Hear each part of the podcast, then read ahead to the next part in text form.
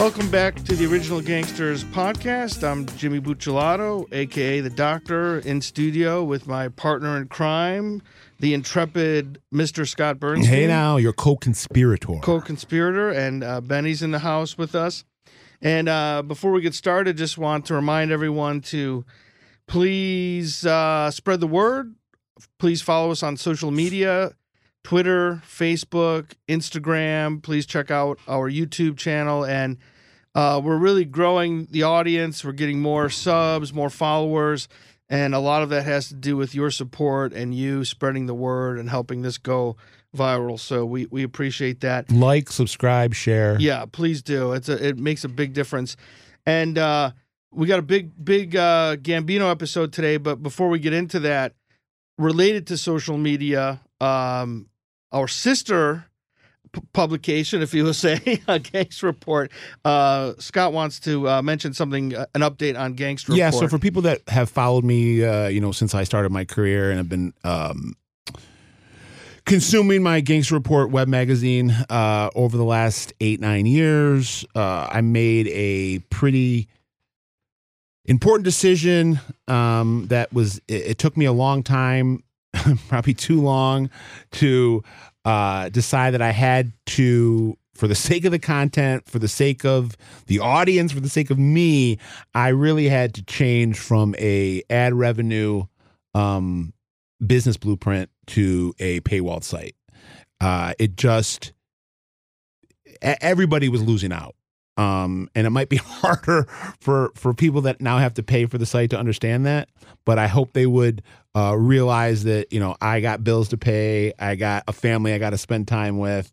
Um, I was giving away really, really um, exclusive, select content for nine years for free, and all I'm asking right now is a dollar a week. And you're going to get more content than you've gotten over the last eight or nine years. And you're going to get more diverse content. So um, before you were getting roughly, I'd say, five articles a week. Now you're definitely going to get seven to eight articles a week, if not more, um, as well as a lot more bells and whistles. And, you know, uh, it, it was an end of an era, and I really enjoyed doing it when it was kind of a, um, a community free-for-all. But now I'm kind of creating my own little, uh, you know, Gangster Report clubhouse for anybody that wants to come in and kind of let me lead story time. I am uh, I'm honored and privileged, and I just hope people uh, will understand that it, it's really, when you break it down, if you're someone that consumes it on a regular basis, I'm literally asking for a dollar a week for what turns out to be, you know, uh, an article plus a day. Yeah, it seems like it wasn't. just wasn't sustainable to keep it because it was open access for a long time, which was very, which was awesome. And I, people like me appreciated that, but I, I, I agree with you. It seems like it's, it's not sustainable over the long term. And so I think it's um, a bargain, you know, hopefully people will uh, take you up on that because just, it's really good content. And just for people to, you know, to contextualize it, one, one final note here, you know, someone said to me like, Uh, you know, it was someone online was complaining about it, and I, I was having a, a civil conversation with them, and I was like, "What you don't understand is it's either this or I shut the site down." Right? It's not like I I can't sustain it the way it's been going the last eight or nine years. So it's either go to a paywall and invite people to come in for a dollar a week and continue it and and grow it and make it better, or just say goodbye and say it was a good eight and a half years, and and now I'm turning the lights off. So yeah, that's what it came down to. So please check it out, and, and hopefully, um, uh, I, you know, I think it's a bargain. Hopefully people will will continue to support it. Um, so speaking of, of Gangster Report, uh, you've you've done some reporting recently on uh, the Gambino family in New York in general, and in particular, Lorenzo Mannino. And um, so this is one of my favorite topics. I like to talk about these transatlantic, transatlantic connections between Sicilian mafiosi and Italian-American mafiosi. He's one of these guys who's at the nexus of that transatlantic. Um, so why don't you, if you want to start with some of the particulars of your, your specific reporting, and then we'll launch into a more general yeah. conversation well, about let's get, the Sicilian the Sicilian mafiosi in the United States. Let's give credit where credit is due. I mean, a lot of the initial reporting here was done by Jerry Capeci at Gangland News. Um, he has been reporting on uh, organized crime, corruption within the construction industry. Uh, it's, it's, been, it's been there forever. It'll probably be there um, forever. And um, right now there is a uh, Serbian gangster organized crime associate by the name of Mike Michael or Michael Michael, um, who is a target of a major, major racketeering case. He's, uh, I believe he's been indicted, and it involves, you know, him running all of the Gambino's construction rackets. And even though Lorenzo Mannino, who right now is for the last uh, three, four years has been considered the, at the very least, the acting boss or the street boss of of the Gambino crime family uh, since the um, murder of, of Frankie Boy Cali in two thousand eighteen, I believe. It was either eighteen or nineteen. I can double check in a second. Um, but they represent the, the Sicilian wing of the Gambino crime family that really started to take power in the nineteen seventies with the arrival of the, the Cherry Hill Gambinos. And since around two thousand eleven... the Sicilian faction of the Gambinos are the shot callers in that organization, and they control the administration. And the Gotti regime, which lasted from nineteen eighty-five um, until the, the two thousands, when um, you know, Peter, who was John's brother and one of his successors, ended up uh, stepping down, and and and Italian Dom Cefalu, Frankie Boy Cali, Lorenzo Mannino. Um, originally it came up under Sammy the Bull, Jackie the Nose D'Amico. These are all names, if you follow the John Gotti story, that you recognize, Mikey uh, Scarfo. But uh, now um, they're the ones that have the power. So Jerry has been reporting on that racketeering case within the construction business and this Mike Michael and how he's connected to the Gambinos. And although Lorenzo Mannino has not been indicted, according to Jerry Capeci's sources, he is a prime target of a federal racketeering investigation into construction racketeering that I'm guessing is either a companion investigation to the Mike Michael investigation, or it is the Mike Michael investigation, and there could be a potential um uh um I'm I'm blinking on a term on on, on another indictment, uh, a superseding indictment. Um when when I should know this, I'm the crime reporter, but sometimes there'll be an indictment that lands, and then before trial there'll be three more indictments that land within that indictment. And I'm blanking on the term right now. Yeah, I, I don't know. Um, but uh, so, so it's either that Mannino is the target of uh, a separate investigation, or he is going to be or could be indicted in, in the Mike Michael case. Um, And they've got wiretaps, and this guy was, uh, meaning Mike Michael, was employing Mannino through one of his construction companies that was kind of like a uh, a shell company. Uh, I think it was something. It was called something Rebar. I'm blanking on the name right now. Uh, and we know for a fact that over like a two year. I'm trying to think of the not. I apologize. I left my notes at home before I uh, came to the recording. It's it's negligence on my part. But I, I believe that, that that Mannino has taken something like uh, four hundred thousand dollars from this company in the la- over like a two year period, and that there was a twenty thousand dollars bonus that was given to him in the Christmas uh, Christmas twenty twenty, and that there's a wiretap of Mike Michael talking to Lorenzo Mannino about that twenty thousand dollars bonus and telling him to, to be sure to report it on your taxes. Yeah. So Mannino, he, he's considered an employee of that? He's considered a consultant, I guess, but yeah. The federal government claims it's a, a no-show job. Right. He's on the payroll getting paid a six-figure salary for not doing anything. according to the government. Yeah, I mean, we were, um, we've had a guest on in the past, um, Jack Garcia, who was known as, uh, he had infiltrated the Gambinos as Jack Falcone, and we're going to have him on again, I think, pretty soon. But he, he said to us one time that,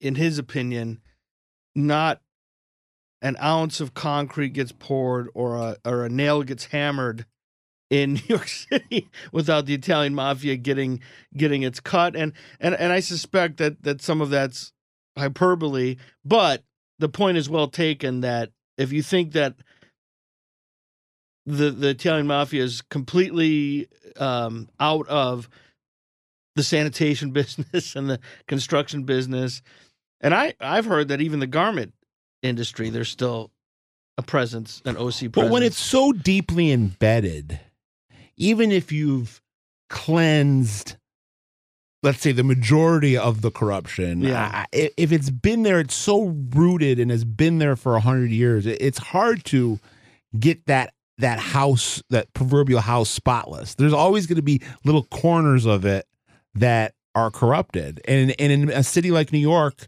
yeah, with a with a, so a huge an uh, an area where you have five crime families, not counting what's going on in New Jersey, not counting on what's going on in New England, um, you, you just you, the, the numbers, the percentages go up that that you're going to have some level of corruption. It's just like with the Teamsters, like the Teamsters, as a general rule, are are nowhere in the galaxy of the corruption that existed under Jimmy Hoffa, but that doesn't say that, that doesn't mean that within the uh, Teamsters orbit that there's not some form of labor racketeering going on in, yeah. anywhere. I can't, those are my labor brothers and sisters. I can't, I can't, I won't comment on that, but uh, um, yeah, I mean, and if you think about the, how the, how enormous commerce is in New York City. This is what this is what I think is interesting about the scale people maybe don't think about is it seems like when you read the newspapers that mafia guys are going to prison every day and there's no mafia left. Actually, if you look at it from a numbers perspective, the mafia still has the advantage.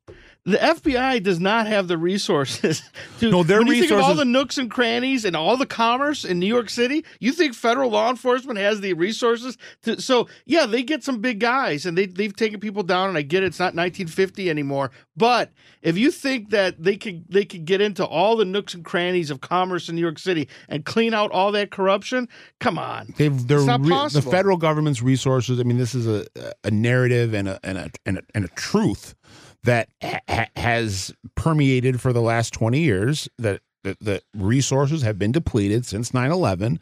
There's been yeah. a, a distinct shift towards priority in the federal government, even more so since Donald Trump took power. And this is not a, a political uh, uh, edit- editorial, whether you're pro-Donald Trump or anti-Donald Trump. But the fact is there's been a increase in uh, domestic uh, uh, terrorism and and issues on the home front in terms of uh, far right wing and far left wing um, craziness. I don't, I don't know about that. But uh, you, my point is that the, the resources of the government in terms of going after organized crime were already depleted. And then you add in the climate of our country in the last six years plus, and, and those resources are, are spread even thinner.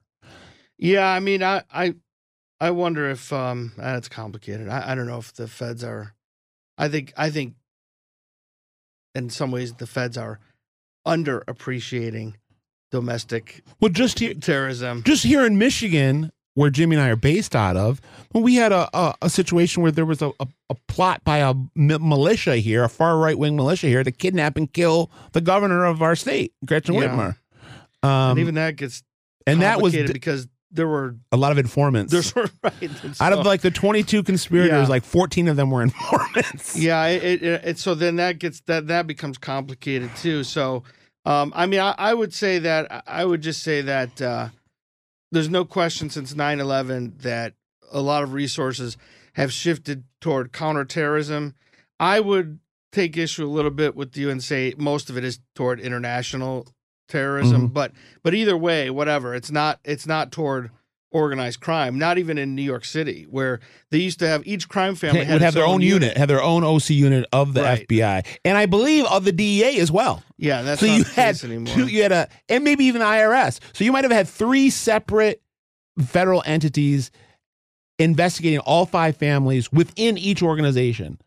So you had five different teams in the I R S investigating the five families, five units within the F B I investigating the five right. families, same with the D E A, uh, all trying to make cases that could intertwine, maybe didn't intertwine, but uh, I, I think there there was a, um, everybody's on the same team. This is a, a priority. I mean, especially after uh, uh, Hoover died and, you know, yes. uh, uh, J. Edgar Hoover shift, from yeah. the twenties into the early seventies, there was not a ton of federal law enforcement muscle put behind going after the mob. When Hoover died, that all changed. The floodgates opened up. Uh, it was a trickle in the seventies, and then it was a, a, a you know, the dam broke in the eighties. But uh, that's an interesting contrast, because under Hoover, it was the opposite. Hoover was obsessed with domestic political groups, yeah. including to the extent of violating their constitutional rights. And he was a really, a really bad guy. Um, I think if you care about civil liberties and, mm-hmm. and civil rights, he was a really bad guy. And he said, there is no mafia, remember? And well, I think he was compromised. yeah, right. Well, that's right. That's a, that's another interesting aspect of it is um, he wasn't ignorant and um, he wasn't stupid. I think he, he very well knew there was so you, had, so, you had, so you had all this attention for a good twenty-five years, and and that attention had a lot of or uh, that scrutiny, that microscope that was put on them by the federal government yielded massive gains for the government. Sure. B- big benefits. Yeah. I, I mean, every almost every crime family was decimated by indictments, decimated by informants, ripple effects that are still being felt today. But the fact of the matter is, in the last twenty years, whether or not the mafia has shrank, and we know it has in numbers, but if the people that are chasing the mafia has also shrank, mm-hmm. then you're you know you're on an you're back on an even playing field. Yeah, and and I think that uh, the guys that are left are in those industries where there's not as much scrutiny. Part of it is because they don't have the resources, but also part of it is. Guys have learned the lessons that, you know, if you're going to be whacking people left and right, if you're going to be real flashy, then eventually you are going to get someone's attention in law enforcement. But if you stay low key, um, I mean, the F B I, when they think that there's a, a crisis with terrorism, whether it's international, domestic, you got a border crisis, all these things, you think they want to spend who knows amount of money infiltrating some construction racket or some bookmaking scheme in New York City? Somebody in the F B I probably does, but they prioritize, right? And and it shifts towards other things. So if you can just stay low key and not make, you know, not leave bodies in the streets, in some ways you're going to be left alone by, by federal law enforcement. And if we're talking about the F B I and those five O C units that have now Uh, consolidated into one or one and a half. Um, it's, you know, it's, it's bandwidth. Yes. You're right. just not going to be yes. able to accomplish what you accomplished um, when you have ten people working or twenty people working five families in one unit, um, as opposed to, you know, all those other agencies working on task force uh, or, you know, uh, multi-agency task force.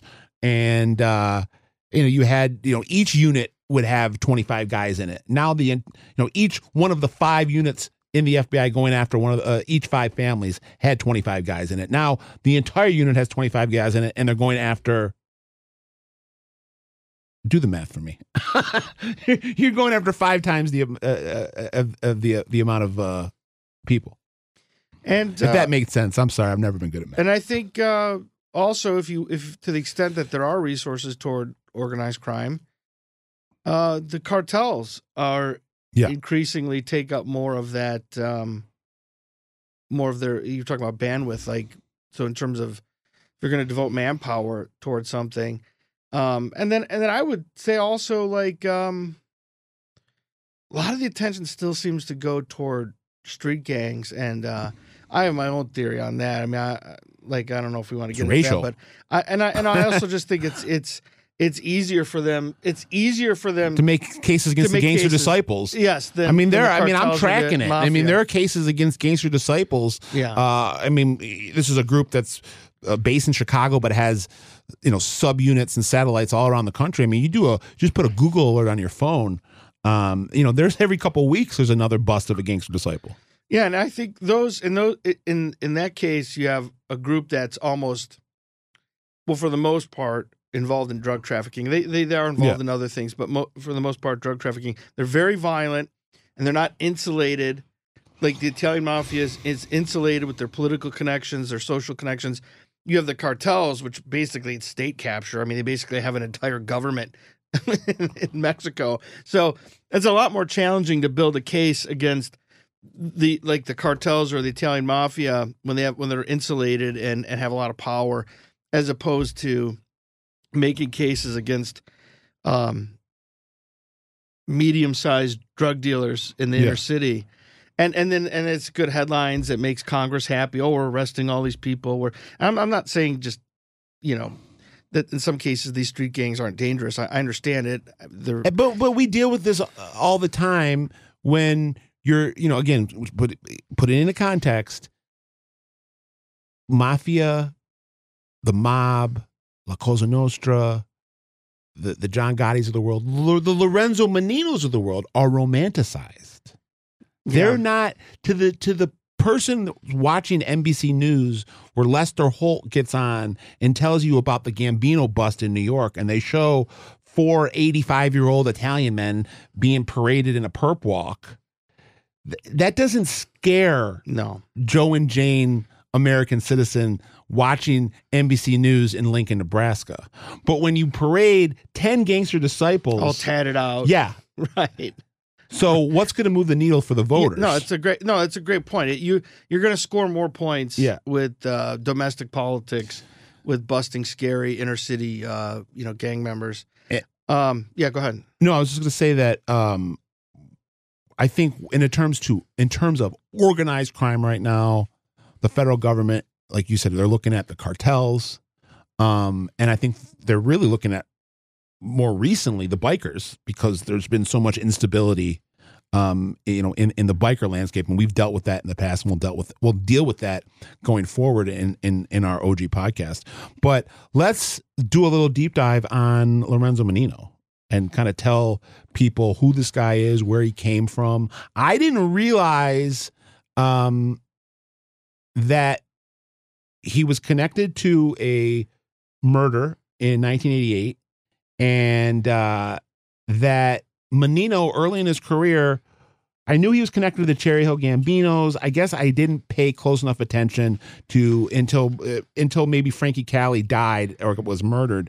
Um, the connections that Cali and Mannino, who uh, are, I guess, middle-aged or at yeah. the end of at the top end of middle age, well, Frankie Boy Cali's dead now, but uh, in his early sixties is Frankie, or sorry, is Mannino Lorenzo is. Mannino is sixty-four right now. But uh, until Frankie Boy Cali died, uh, I didn't realize Frankie Boy and and Mannino had pretty direct and deep ties into John Gotti and the John Gotti regime. Yeah, I mean, my research indicates that that um, Jackie the Nose D'Amico was sort of the um, the nexus point between the Gottis and the and the Sicilian guys, because I know Gotti, um, we know from wiretaps that he he was always kind of circumspect about the about the Sicilians. He didn't like that they all were speaking in, in Italian all the time, and he he made that one funny thing about how like uh, they understand English until it's time to kick up, then all of a sudden they don't understand. They don't understand English, and um, but um, and and it's it's interesting uh, that that Gotti used to have to that to show you the weight that the Sicilian faction carried. That when Gotti was the boss, when he had to meet with John Gambino, Gotti went to him. He went to New Jersey. Right, whereas, whereas Gotti was always famous for holding court. With John Gambino, Gotti would have to go visit him, which is interesting because, first of all, Gotti's ego. But second of all, John Gambino was a captain. He was he wasn't even a part of the administration, but but but he knew Gotti knew that John Gambino carried a lot of weight because of his connections back to uh, Palermo. So Jimmy, why don't we um, hand it to you to tell the listeners, like, let's trace it back to the early seventies or mid seventies when the three Gambino brothers uh, that became to be known as the Cherry Hill Gambinos, you know. Kind of like a, a a tidal wave, if you will, that lands on the shores, and uh, you know there's destruction in its wake from kind of the moment that it hits. These guys landed uh, in uh, Cherry Hill, New Jersey, at the very end of Carlo Gambino's reign. They were his cousins, yes, and he kind of places them as a kind of like a family within a family. Yeah, they're. Their father, so you have the three Cherry Hill Gambinos, uh, Giovanni, who we call John, and Rosario, and then uh, Giuseppe, who we call Joe Gambino.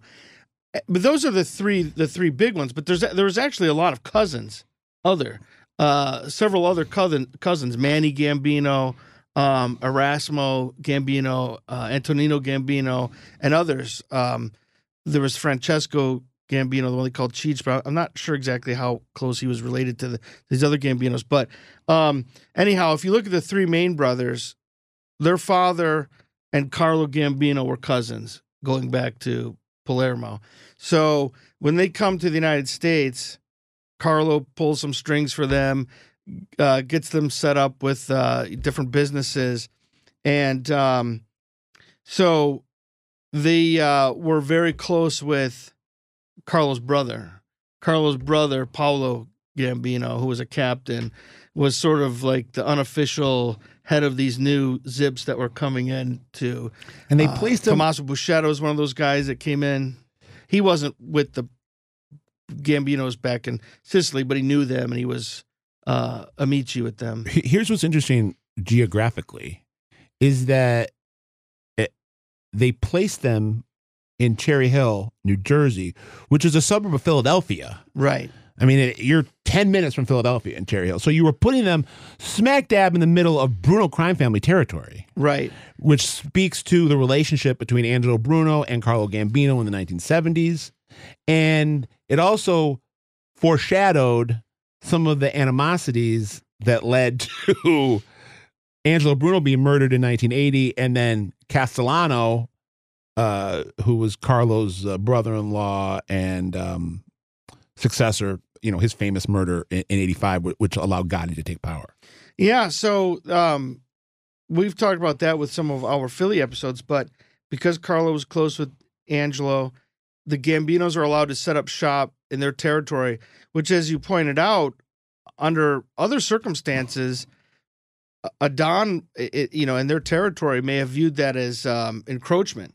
But the Bruno was gave the green light to that. And then to add insult to injury, as you mentioned in another episode, especially toward the end of his life, Angelo Bruno was aloof with the rank and file, but he would hold court with the Cherry Hill Gambinos all the time. And take Go out envelopes. To dinner with them, and take, take envelopes. envelopes from them, have Christmas, like ho- spend the holidays together. But he'd call it's his all own, been documented. But he calls his own soldiers on the carpet for dealing drugs. Yes, right. Because he right. thought that was bringing them heat, which he was worried was going to turn into them flipping on him.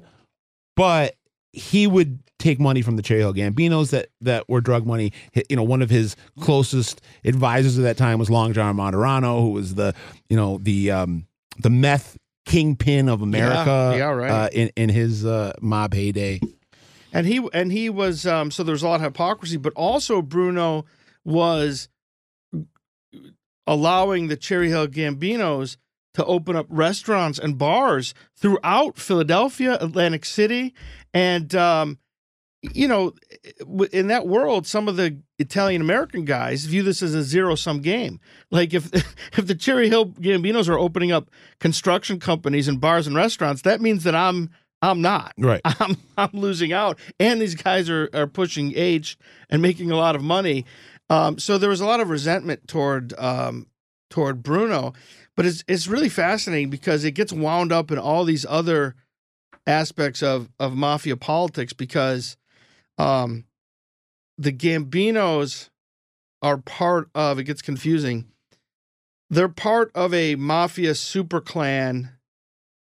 And what I mean by that is genealogically, not necessarily an organization, because they're spread out among different organizations in Sicily and then in, and then in New York. You could even, if you want to say Los Angeles, mm-hmm. with, if there's if that's even a thing today the, with Tommy Gambino. The, the rumor, Gambino, the rumor is that one of the Cherry Hill Gambino's sons was sent out to L A Well, that's not a rumor. He was sent out to yeah, L A The right. rumor is that he's the boss of the L A Mafia. Yeah, whatever, whatever's left. So, but but the clan itself is Gambino, Inzerillo, Spatola, and DiMaggio. And part of that clan includes Carlo Gambino, Paul Castellano. They're all, if you look at a family tree of this, it's very wide and it's so interconnected. And these families all intermarried with each other. In some cases, they they married each other's cousins. Like in some cases, no, G- Gambino but, married another Gambino. You know, Carlo Gambino married, I believe Carlo I believe Carlo Gambino's wife was his first his cousin. First, his first, right, not yeah. his fourth. Yeah. Third cousin. Correct me if I'm wrong, um, mob archaeologists yeah. out there. That uh, we love. Shout out to the Mob Archaeologist uh, podcast. Oh yeah, yeah, right on. Yeah, I'm, yeah. Glad, I'm glad you uh, you mentioned that. Um, we'll figure out a, a point where we can like collaborate with them on their show and, and our show. But um, so they're very powerful, and the the different families are uh, they're members of other crime organizations like the Gambino crime family in New York, different crime families in the Palermo area. So they have a lot of clout, and they're very much involved in drug trafficking by the nineteen seventies and, and early eighties. And there's a shift in mafia politics in Sicily happening around the same time where the power is shifting away from Palermo and those those clans that I'm talking about toward Corleone, especially Totò Riina, but all his guys, Provenzano, Bagarella, those guys. And it, a war breaks out. It's it's called the Second Great Mafia War. And which is, it's, it's actually a, not a really the best way to, to describe it because it's really a massacre. The Corleonese didn't lose any. They didn't lose anybody. All the casualties but the, it was were on the, the other side. It was in the late seventies, early eighties, yeah, and you had yeah. hundreds of bodies. Oh, yeah. It was very, it was...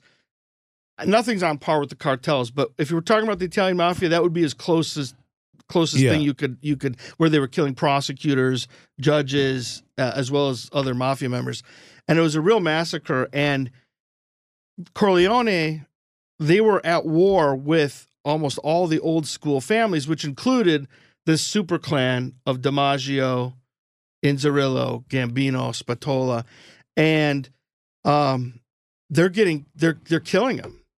And this gets complicated because, remember, a lot of those relatives are in New Jersey and in New York, and either full membership in the Gambino crime family in New York or at least associated with the Gambino. So Paul Castellano has to intervene at one point and and put sends the word, sends John Gambino.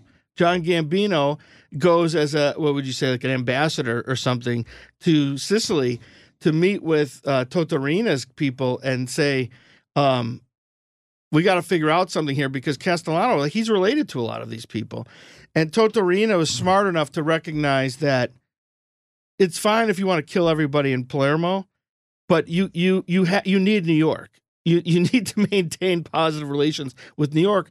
So they, they worked out a deal where um, Totò Riina allowed some of those members of that super clan to migrate to the United States as long as they would never set foot in uh, Sicily again. But it's complicated because there were some people that Totò Riina said, even to Paul Castellano, he said, no exceptions. there's a there's a couple of them that I, that that for this deal to to be go through, I want them dead. And so it just shows you how treacherous this world is. The Cherry Hill Gambinos basically had to kill a couple of their own relatives right. in in Jersey. Right.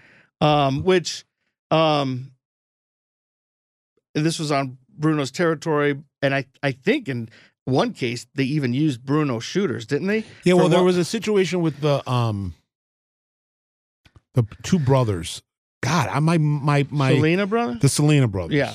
Uh, who were uh, Cherry Hill Gambinos crew members. Yeah. Who got too big for their britches, and according to informants, uh, Uncle Joe Ligambi and Yogi Merlino right, right. were involved in those murders. They were charged. The uh, eventually those charges were dropped, but uh, at the time it, it looked like Nicky Scarfo was giving the Cherry Hill Gambino. Nicky Scarfo was Angelo Bruno's uh, one of his successors. Was giving the Cherry Hill Gambinos uh, shooters. Right. Right. And in order for these guys to get their bones. And, and Uncle Joe Ligambi went on to become a boss of the Philadelphia Mafia. He stabilized that family in the late nineties and two thousands. He's now the kind of de facto uh, consigliere. And um, Yogi Merlino's the boss of the Philadelphia ma Mafia, Joey Merlino's uncle, who eventually turned government informant.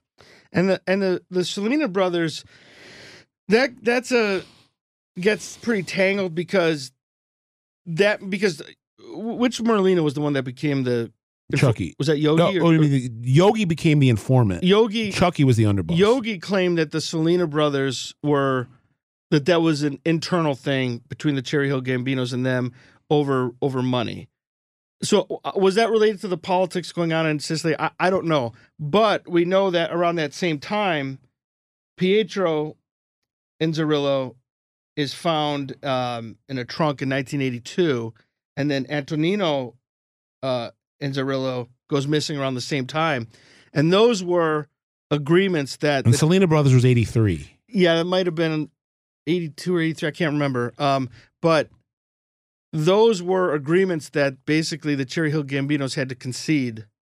Um, so it, it's really it's really tragic because these are their own their own relatives. So let's, so. let's trace Mannino Um, into this group now. So Lorenzo Mannino, again, I don't know why I didn't realize that Frankie Boy Cali and Lorenzo Mannino, who are kind of a a, a duo, a tandem, if you will, um, they rose through the ranks together yeah. uh, in, in the nineties and two thousands to the point where they were in the administration in the twenty tens. Uh, Mannino... Well, I'm sorry, let me just interrupt you for yeah. a second. I apologize. What's interesting about because Frankie Cali, I think, is sort of like a, for people that follow this, is a, everyone knows who that is. Frankie Boy Cali, for people that might not know, became the boss, or the at least the acting boss or street boss of the Gambinos, um, was, you know, he was the golden boy in, in the New York Mafia, yeah. younger guy. Yeah. And then he got murdered about four, four or five years ago in a very strange, non-mafia related, uh, some mentally ill right winger that was dating his niece, or had maybe been infatuated with his niece, who lived with him and his wife. He thought Cali was part of some like human yeah. trafficking. Uh, yeah. Some he thought he was making a citizen's arrest, right. and he showed up at right. the guy's house and lured, lured him out of his house um, under the pretense that there had been a car accident, and then shot him in the back. Yeah, that, that was that was pretty. I mean, I, I can't think of any parallel example. And at the time, like that in organized crime history. At the time, and Jimmy and I, this was right before we, I think we, as we were starting the O G pod, um, but I remember talking to Jimmy right when this was happening, and there was a lot of speculation that this was the Gotti's coming, the Gotti faction of the family coming after the Sicilians. Right. And it was going to be the start of a civil war. It, it, it happened around the same time that Gene Gotti had came out of prison, who was John Gotti's uh, most trusted brother. Yeah. And everyone was speculating there was, and that wasn't what the case was. No, well, it turned out to not be the case, but be, because because Cali was more of um make uh, I think was more of the, you know, uh, in the newspapers. What I think is interesting about Mannino is and and and we think of his fortunes being tied to Cali, but Lorenzo Mannino was on people's radars way before, before Frankie, Frankie Boy Cali. Because yeah. Lorenzo Mannino, we, we, we, you know, I have government documents here spread out in front of me that talk about Lorenzo Mannino being Joe Gambino's, quote, right-hand man as early as the nineteen eighties. Was it Joe Gambino or John? Joe. Joe, okay. Joe.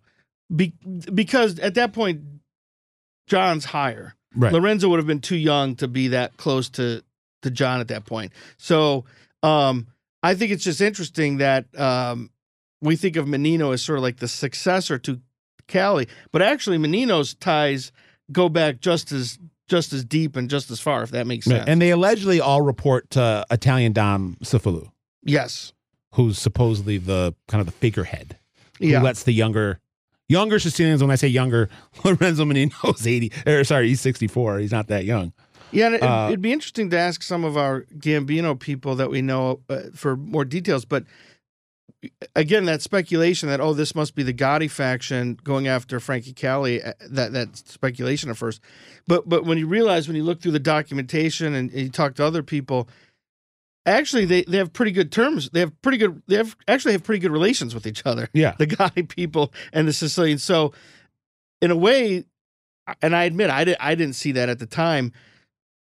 But with hindsight, we, sh we could have said, like, well, that actually doesn't make sense because there, there actually there isn't really this tension between between the two groups, at least not that I can tell. So Mannino made his bones and got his button uh, in nineteen eighty-eight. Um, was sponsored by, I think it was like a, a coalition of the Cherry Hill Gambinos and uh, Sammy the Bull. Um, who oversaw the murder that Lorenzo Mannino participated in to earn him entry into the Gambino crime family. And I just want to, you know, discuss that for maybe uh, uh, five minutes, ten minutes as we as we start to kind of wind down here, um, because it's it's pretty compelling. Uh, it was a murder that was sought for a green light by John Gambino, the the kind of the First among, first among equals of those brothers uh, as the uh, leader of the Cherry Hill Gambinos. And you had a situation in early nineteen eighty-eight where you had, it might have been, been a distant cousin of theirs. I'm not sure. The guy's name was Giuseppe Gambino. And he lived um, in the same apartment complex in Astoria, Queens, as a guy named uh, Frank uh, Francesco Oliveri, who was a Sicilian immigrant who worked at the Ronzani pasta factory, um, and was, according to informants, this was never charged. And I'm, I'm not trying to uh, smudge a man's reputation when he when he's been dead for thirty-five years, but uh, Mister Oliveri was alleged to have been involved in drug dealing with the Cherry Hill Gambinos. Specifically, this cousin of the Gambinos, uh, maybe I'm using the term loosely, but Giuseppe Gambino, who yeah. isn't the same Not Joe, Joe yeah, Gambino right. who we're talking about as being the, the mentor of, of Lorenzo Mannino. So one of the Cherry Hill Gambinos lives in this apartment complex in Queens with the, the Sicilian immigrant, uh, Francesco Um, Oliveri, who lives there with his wife and five kids. He speaks kind of broken English um, and is supplementing his income at the pasta factory, allegedly, with uh, dabbling in drug deals. One of these drug deals goes wrong, um, and a feud develops between the neighbors. And in February of nineteen eighty-eight, Francesco Oliveri stomps Giuseppe Gambino to death, beats and stomps him to death in the apartment complex. Um, this gets a murder contract placed on Francesco Oliveri's head. John Gambino is adamant that he is made an example of. He travels to both uh, Ozone Park, uh, to the Burger and Fish and Hunt Club, as well as the Ravenite, to discuss this with John Gotti and Sammy Gravano.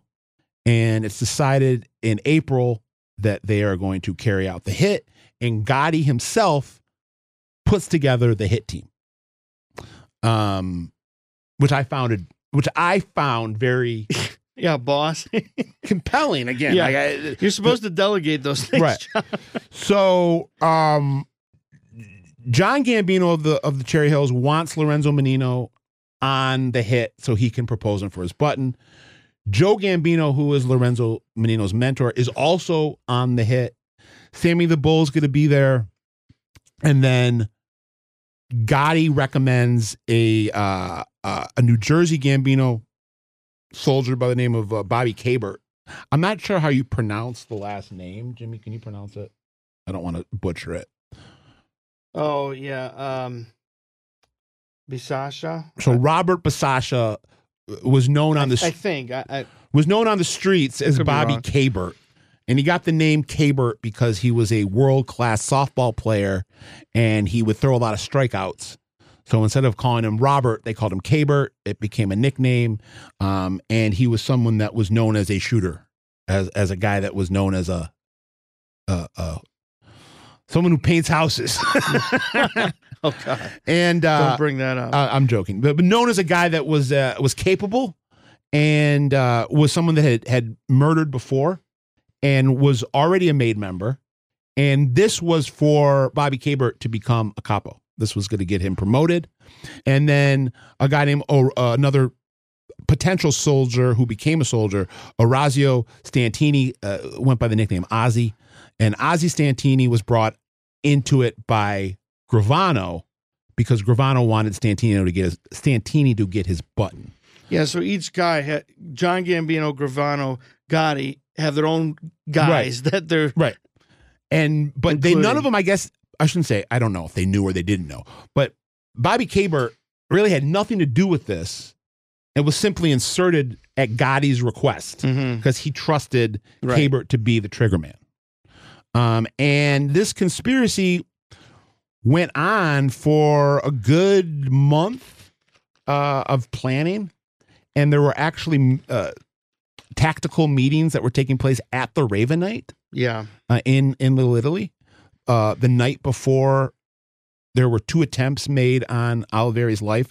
One attempt was unsuccessful on April twenty-sixth, and on that night, uh, the whole hit team met at the Ravenite with Gravano and Gotti, and then they they discovered that Oliveri lived. Well, they knew he lived at this apartment complex, and they they were able to be tipped off that he had a parking permit that switched sides of the street in the morning. So where he parked at night, he parked on uh, one side of the street from seven o'clock at night to seven o'clock in the morning. When it became seven o'clock in the morning, he had to move his car to the other side of the street. So they knew that every morning at about seven o'clock, he would leave to go move his car. It was an al- a, a white Alfa Romeo. Um, he was staying true to his roots. Yeah. Uh, Boy, for but, a guy who works at the Ronzoni plant, it's a nice car for.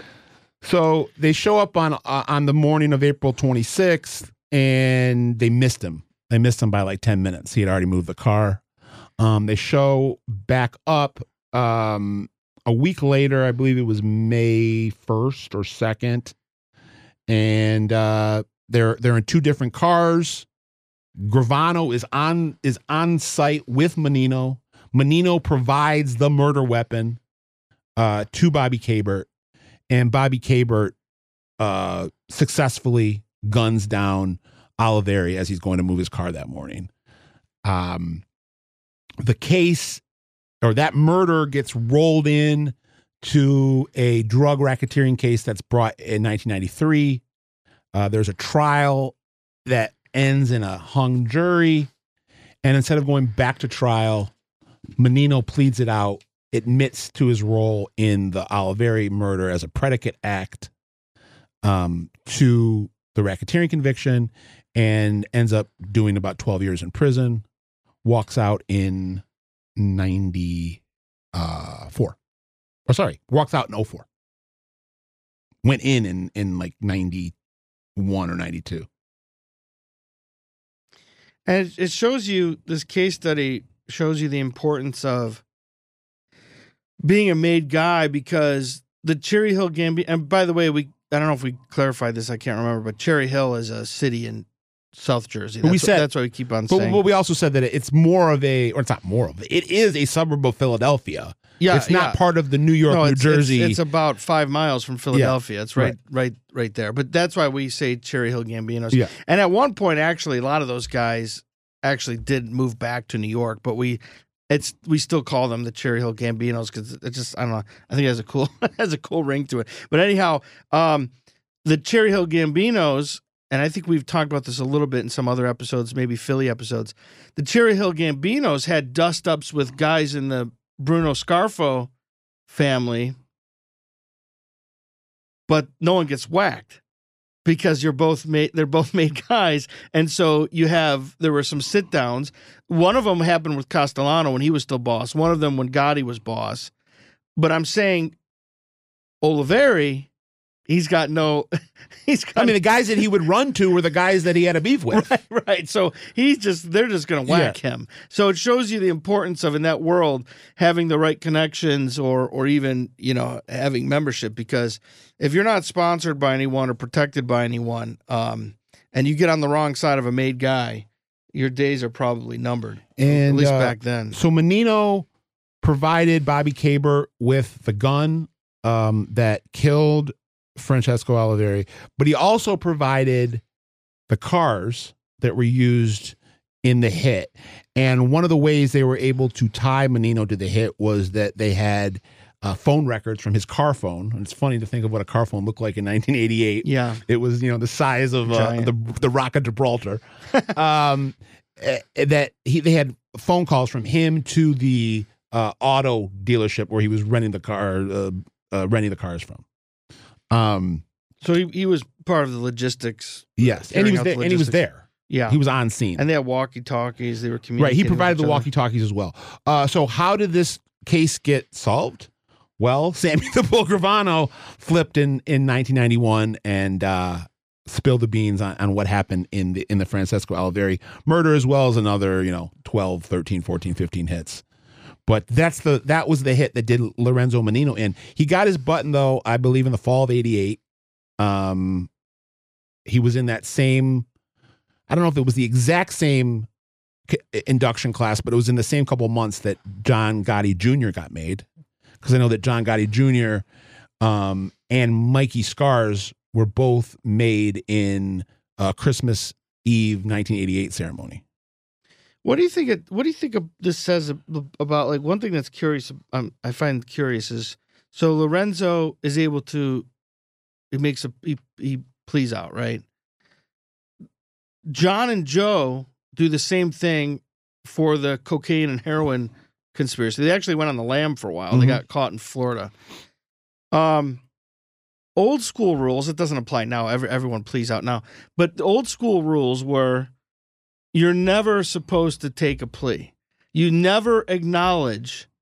I mean, the John and Joe basically admitted that they were members of the mafia involved in drug trafficking to get a lesser well, sentence. They didn't snitch on anyone, but I'm saying they, they admitted in court that they were part of this criminal conspiracy. You're not supposed to, you in the old school ways, you were not supposed well, to do that. Well, especially in the Gotti regime, or yes, at least the right, early right. Gotti era, when John Gotti himself was on the street, or in the first couple of years when he was behind bars and he still, still had some some, uh, uh, some some shot calling authority, but uh, he was adamant yes. that nobody take pleas. Right. So, it, like you're pointing out, this happened in nineteen ninety-four. Now, Gotti had only been in prison for three years. You would think that Gotti at that point still had some sway in decision making. His son was running the family. Yeah, uh, but it didn't seem to apply to the two Gambino brothers or Lorenzo Mannino. Right. So what do you think that's, is, is that, was there, uh, there could be two things, and let's see what you think about this. Either A, because Gotti's in prison, he's his his reach is already starting to, yes.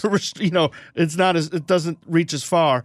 And then also because the, the sometimes the the Zip factions seem to have their own right. kind I think of it, I think it's rules both. and norms that I think apply. It's both. And I think, uh, like I said earlier, when we were introducing the Cherry Hill Gambinos as an entity, they were a part of the Gambino organization, but they were kind of a island in its own right. Yeah. Where they kind of governed themselves to a degree. And and John Gambino even rose to the point in the uh, two thousands and twenty tens before he died. I think he died about four, four, three, four, five years ago. Yeah, not long ago. Uh, he was on the uh, on the ruling board, so he was one of the the guys that was actually running the whole Gambino organization, not just the Cherry Hill group. Yeah, and um, and and I want to talk about another um, uh. cross connection here. I'm talking about the Sollena brothers and Uncle Joe Ligambi being the alleged one of the the trigger man on one of the Sollena brothers hits.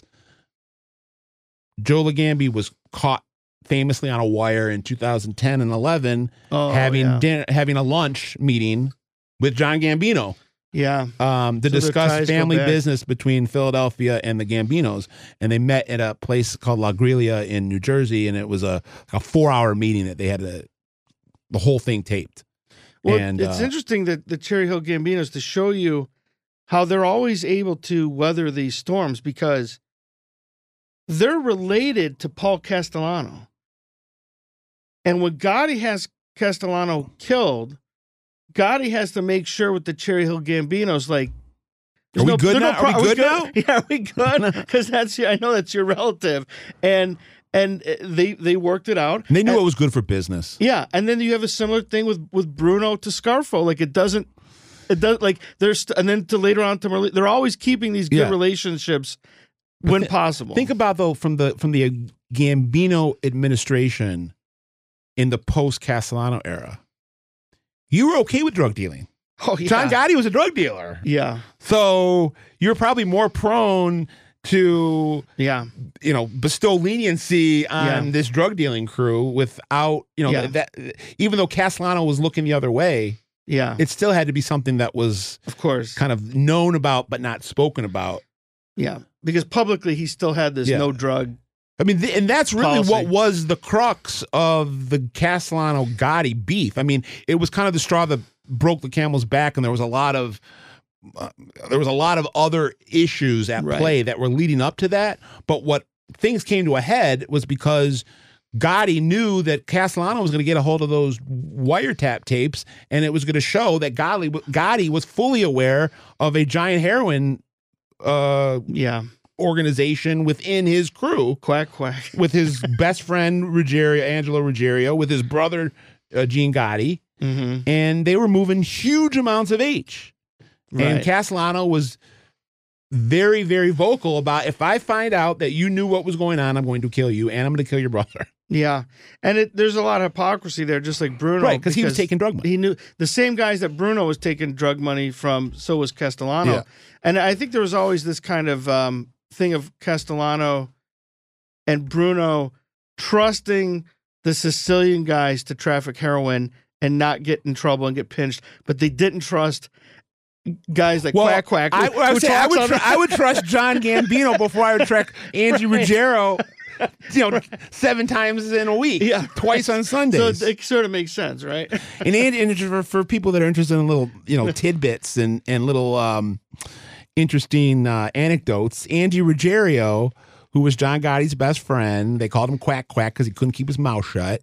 He thought he was being slick and having all these conversations about drug dealing on his fourteen-year-old daughter's, like, uh, My Little Pony phone. It was like a pink phone and, like, the, uh, like, like, literally, like, it was, like, shaped like a like a horse or a unicorn. And it was in, she had her own line. And think about this, in, like, nineteen eighty-two, eighty-three, a, yeah. a fourteen-year-old having their own That's line in their bedroom. That was pretty extravagant. Right. And and Angie Ruggiero thought that, you know, they might have a bug on my home phone, but they're not going to have a bug on my fourteen-year-old daughter's phone. Right. Well, yeah, unless there's someone that you're dealing with who's a snitch that knows that you're using your fourteen-year-old daughter's phone, and they're going to tip the government off, and they're going to put a bug on that phone. Yeah, and he was very... He would talk very openly. Right. And that, that those were the wiretaps that Castellano was desperately trying to get his hands on, that the Gotti crew was desperately trying to prevent him from getting his hands on, because not only were they talking about drug dealing, as you just said, they were talking very loose-lipped about how much they disliked Paul Castellano. Right, right. And they were making disparaging remarks about his sexual proclivities. Oh, yes. And the fact that he was cheating on Carlo Gambino's sister with the the Hispanic uh, the maid, maid yeah. and how he was going to Florida to get penile enlargement sur surgery. Oh yeah, they were dishing, they were yeah. dishing in those in those in those tapes, and uh, so yeah, and and uh, but it's really interesting. I mean, you could just go on and on. We, we're running out of time here, but the Cherry Hill Gambinos we didn't even get to. They're also at the center of that um, Vatican Bank scandal. The like pizza in the pizza the connection, pizza connection, right? So they're they're really interesting, not only touching upon Philly, New York, but but international stuff. So so it's interesting that even today, guys like Lorenzo Mannino and um, Giovanni uh, Inzarillo, who was a maid guy with the Gambinos, but he's now in, back in Palermo, and I and just not long ago, uh, Tommaso Gambino was busted in yeah, Sicily two years ago, and that's that's. Joe's son, right. I believe. Yeah, Someone it's, Tommy's it's Tommy's brother. No, no, Tommy's Tommy, first cousin. Tommy's it's, first cousin, Primo Cugino, okay. because uh, Tommy's father is Rosario, who also was arrested not that yeah. long ago after being deported in, from the United States. In Sicily, yeah. And so even now, even though like John's dead and Frankie Cali's dead, they're, they're still they're still making headlines. If you believe the scuttlebutt, Tommy Gambino leads what's left of the L A Mafia. He's a guy that. Um, is, you know, out and about. He's not hard to find in L A. He rubs elbows with some Hollywood celebrities yeah. and, and Hollywood elites. And, um, you know, who knows? There, and I reported uh, in the last year or two that uh, he, he was making people at the request of um, Buffalo. So, yeah, there were some Canadian guys. Yeah, and some Canadian guys yeah. that were, were getting made so they could do business on behalf of the Todaros, and that they had reached out to Tommy Gambino in L A and we're going to send this guy over to you to make him. And then one of these guys comes back after getting made. He takes his family on a Disney Disneyland trip. This is according to the informant. We don't know this for a fact, but an, uh, one or two informants, at least one informant, tells the government that this Al Ivoroni guy goes to L A with his family to take his kids to Disneyland. He takes off in the middle of the family trip to go meet up with Tommy Gambino, who makes him. Um, and then, you know, a week later when he gets back to Buffalo, or I don't I don't remember if it was in Buffalo or if it was in Hamilton, which is the I think he was Hamil Hamilton, Hamilton, yeah. Ontario. When he gets back to Hamilton, which is right next to Buffalo, yeah, like yeah. you could live in Hamilton and work in Buffalo, or you could work in Buffalo and live in right. Hamilton. Uh, and yeah, he, a week or two when he get a week or two after he gets home from that trip to California, he's murdered. Yeah. So even even now, um, you you there these uh, you still hear about um, the uh, people part of this mafia superclan. I mean, in the and the and the and the. Um, My understanding is the, the Inzarillos are still um, major powers in Palermo, especially now that Totò Riina's dead and Provenzano's dead, and all those guys, most of those guys well, that hated them are gone. Frankie Boy Cal Frankie Boy Cali's brother-in-law was Tall Pete Inzarillo. Who's, who's a captain in the Gambinos. Gambinos now. Yeah. Right. I know yeah. we're throwing a lot of names at you people, and if we, if Jimmy and I have a hard time keeping them straight, we can imagine... Uh, that you yeah. guys are swimming, but uh, we thought we think we got we got to the the meat and potatoes of of Lorenzo Mannino and where the the Gambino crime family stands right now. That the Sicilian uh, group within that organization, you know, they're the ones that are the the straws that stir the drink right now. And you know, last thing I'll say about Lorenzo Mannino is, you know, I, I did some due diligence over the last couple of weeks and and reached out to some F B I sources that I that I have, and and some some wise guys that are have dealt with him. And uh, Lorenzo Mannino is, as Jerry Capeci said in his in his original column that that broached the subject, he's the real deal. That's and he's a guy that has uh, universal respect. Um, he is someone that is very business savvy, very sharp. Uh, is respected on the street. He's respected in the boardroom. Mm-hmm. He's a guy that gets both along. Sides of the Atlantic. Yeah. So, you know, check, as we say, checks a lot of boxes, um, doesn't have any, at least what we know, doesn't really have any enemies. No one dislikes him. Uh, from what I heard from one of these um, feds, that uh, after Frankie Boy Cali died, it wasn't, nobody blinked. It was just next man up, and next man up is Lorenzo, and you just went from the acting consigliere to the acting boss, and and uh, Mikey Boy Paradiso allegedly uh, has taken over as as consigliere the last couple years. Mickey Boy, is it Mickey Boy or Mikey Boy? Uh, Michael Paradiso. Yeah, So that's where we stand. Um, this was fun. Yeah, hopefully we'll do some more East Coast uh, L C N um, episodes soon. We know they're popular. Uh, we like to uh, have diversity and look at other crime families, but uh, there's still a lot of action on the East Coast, so we'll we'll we'll continue to cover. Yeah, it. I'm going to make a more concentrated effort on on bringing more New York L C N um, into into the O G pod as well as Gangster Report, because you know you, you can't really cover the mafia in America without. At least having a a focus uh, of some degree on on New York City, the Big Apple. Yeah, that's that's the nexus of all this. So anyhow, uh, thank you for listening. Uh, please, again, spread the word, follow us, like us, and uh, on social media, and we'll see you next week. I'm Jimmy Bucciolotto. Scott Bernstein. We're out.